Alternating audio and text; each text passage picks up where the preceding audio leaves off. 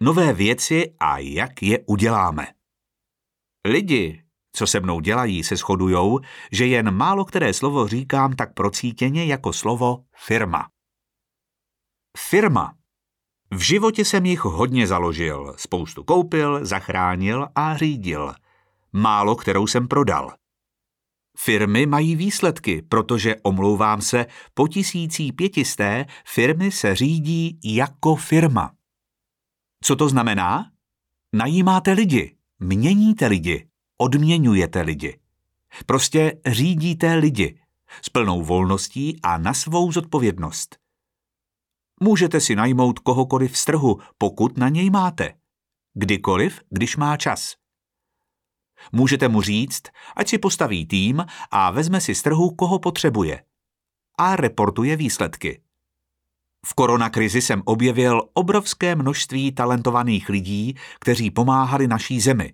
Pavel Řehák, Pavel Doležal, Petr Šimeček, Pavel Zima, Tomáš Vondráček, Patrik Zandl, Jiří Kůz, Tomáš Havriluk, Ondřej Tomas, Vojta Roček, Petr Bartoš, Česko Digital, celý COVID-19 CZ.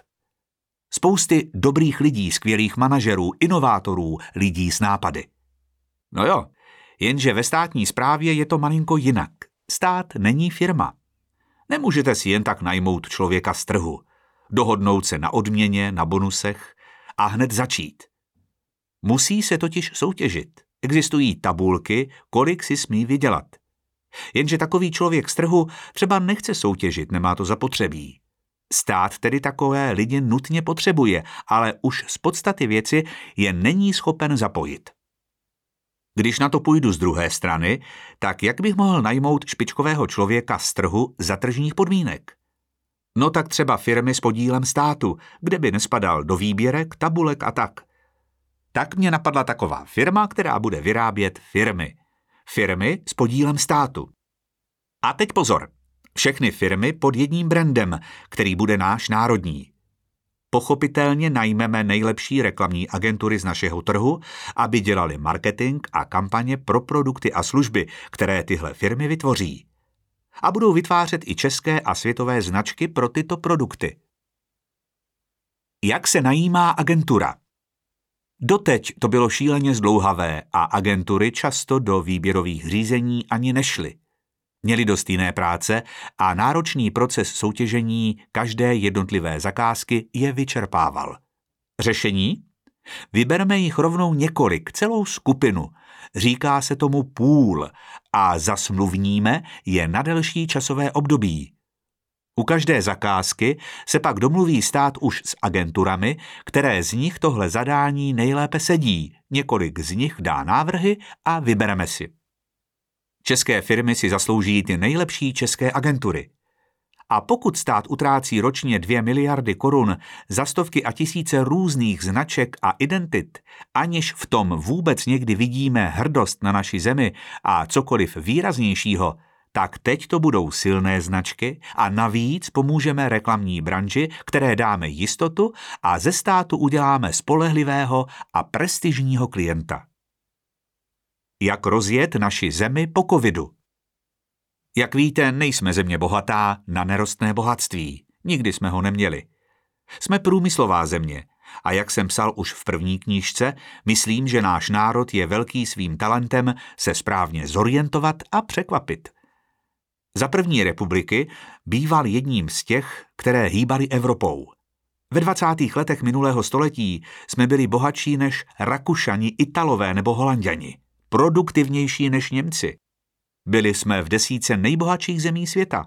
Hospodářský růst byl i dvouciferný, vyšší, než má dneska Čína.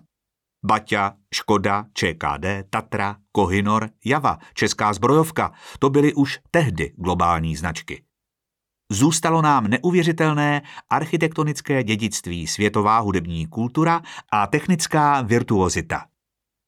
Ani 50 let potlačování svobody a tvořivosti z lidí nevytlouklo odkaz bati, schopnosti, které máme geneticky dané, vynalézavost, kreativitu a neobyčejnou zručnost a českou houževnatost. Sílu znovu a znovu se zvednout. A víte co? Já chci, abychom byli druhý Izrael. Abychom byli lídři v technologiích. Absolutně věřím tomu, že právě technologie jsou to, co Češi umí, v čem jsou unikátní. Business plán. Když investujete do pěti firem, nemusí se stát nic. Ale existuje kritická mez a tu musíme překročit. Když investujete do 200 technologických firm, nápadů, tak se některý ujme a zaplatí náklady všech ostatních.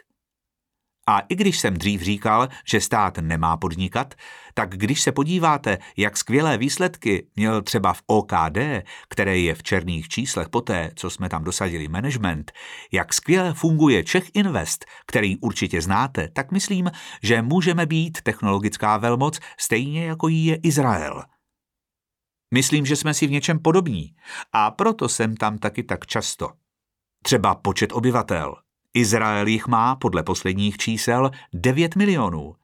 Přesto jsou jeden ze světových lídrů v technologiích. Dokázali neuvěřitelné věci. Tak si přemýšlím, jaká budou klíčová odvětví, která budou měnit svět.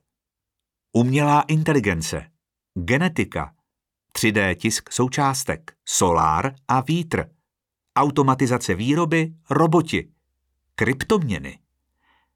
A teď vám chci ukázat pár převratných světových projektů. Převratné světové projekty. SpaceX určitě znáte. Rakety Ilona Maska, jednoho z nejbohatších lidí na světě, které dokážou vzít člověka do vesmíru a dokážou taky neporušené a celé přistát přesně na místě, které si vyberou. Jasně, některé testy se nepovedly, ale proto jsou to testy. Vidět na místě přistávat raketu, která dřív vždycky končila v atmosféře a pak v oceánu a která stojí miliony dolarů, to je něco, co z hlavy nevymažete. Tenhle soukromý výrobce vesmírných raket byl založený s úmyslem snížit náklady na kolonizaci Marsu. Technologický pionýr kosmického průmyslu. Takže co tam Musk má dál? Jo, má víc firem. Tesla. Automobilka vyrábějící elektroauta, která mění pravidla automotiv průmyslu a vytrvale zdolává všechny skeptiky. 2020 byl její první ziskový rok obrat 721 milionů dolarů. Neuralink. Deprese. Jedno z nejrozšířenějších duševních onemocnění v západním světě. Úzkosti.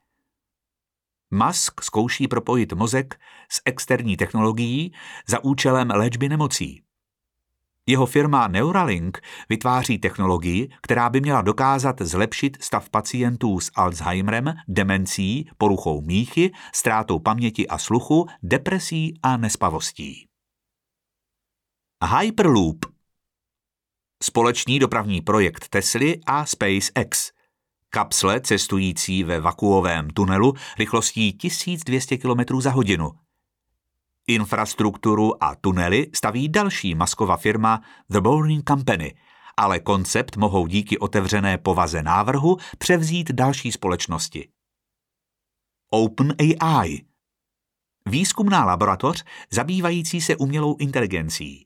V roce 2019 obdržela miliardovou investici od Microsoftu. V podstatě chce vyvíjet umělou inteligenci pro co nejvíce lidí, aby se umělá inteligence samotná nevymkla z kontroly a nevyhladila lidstvo.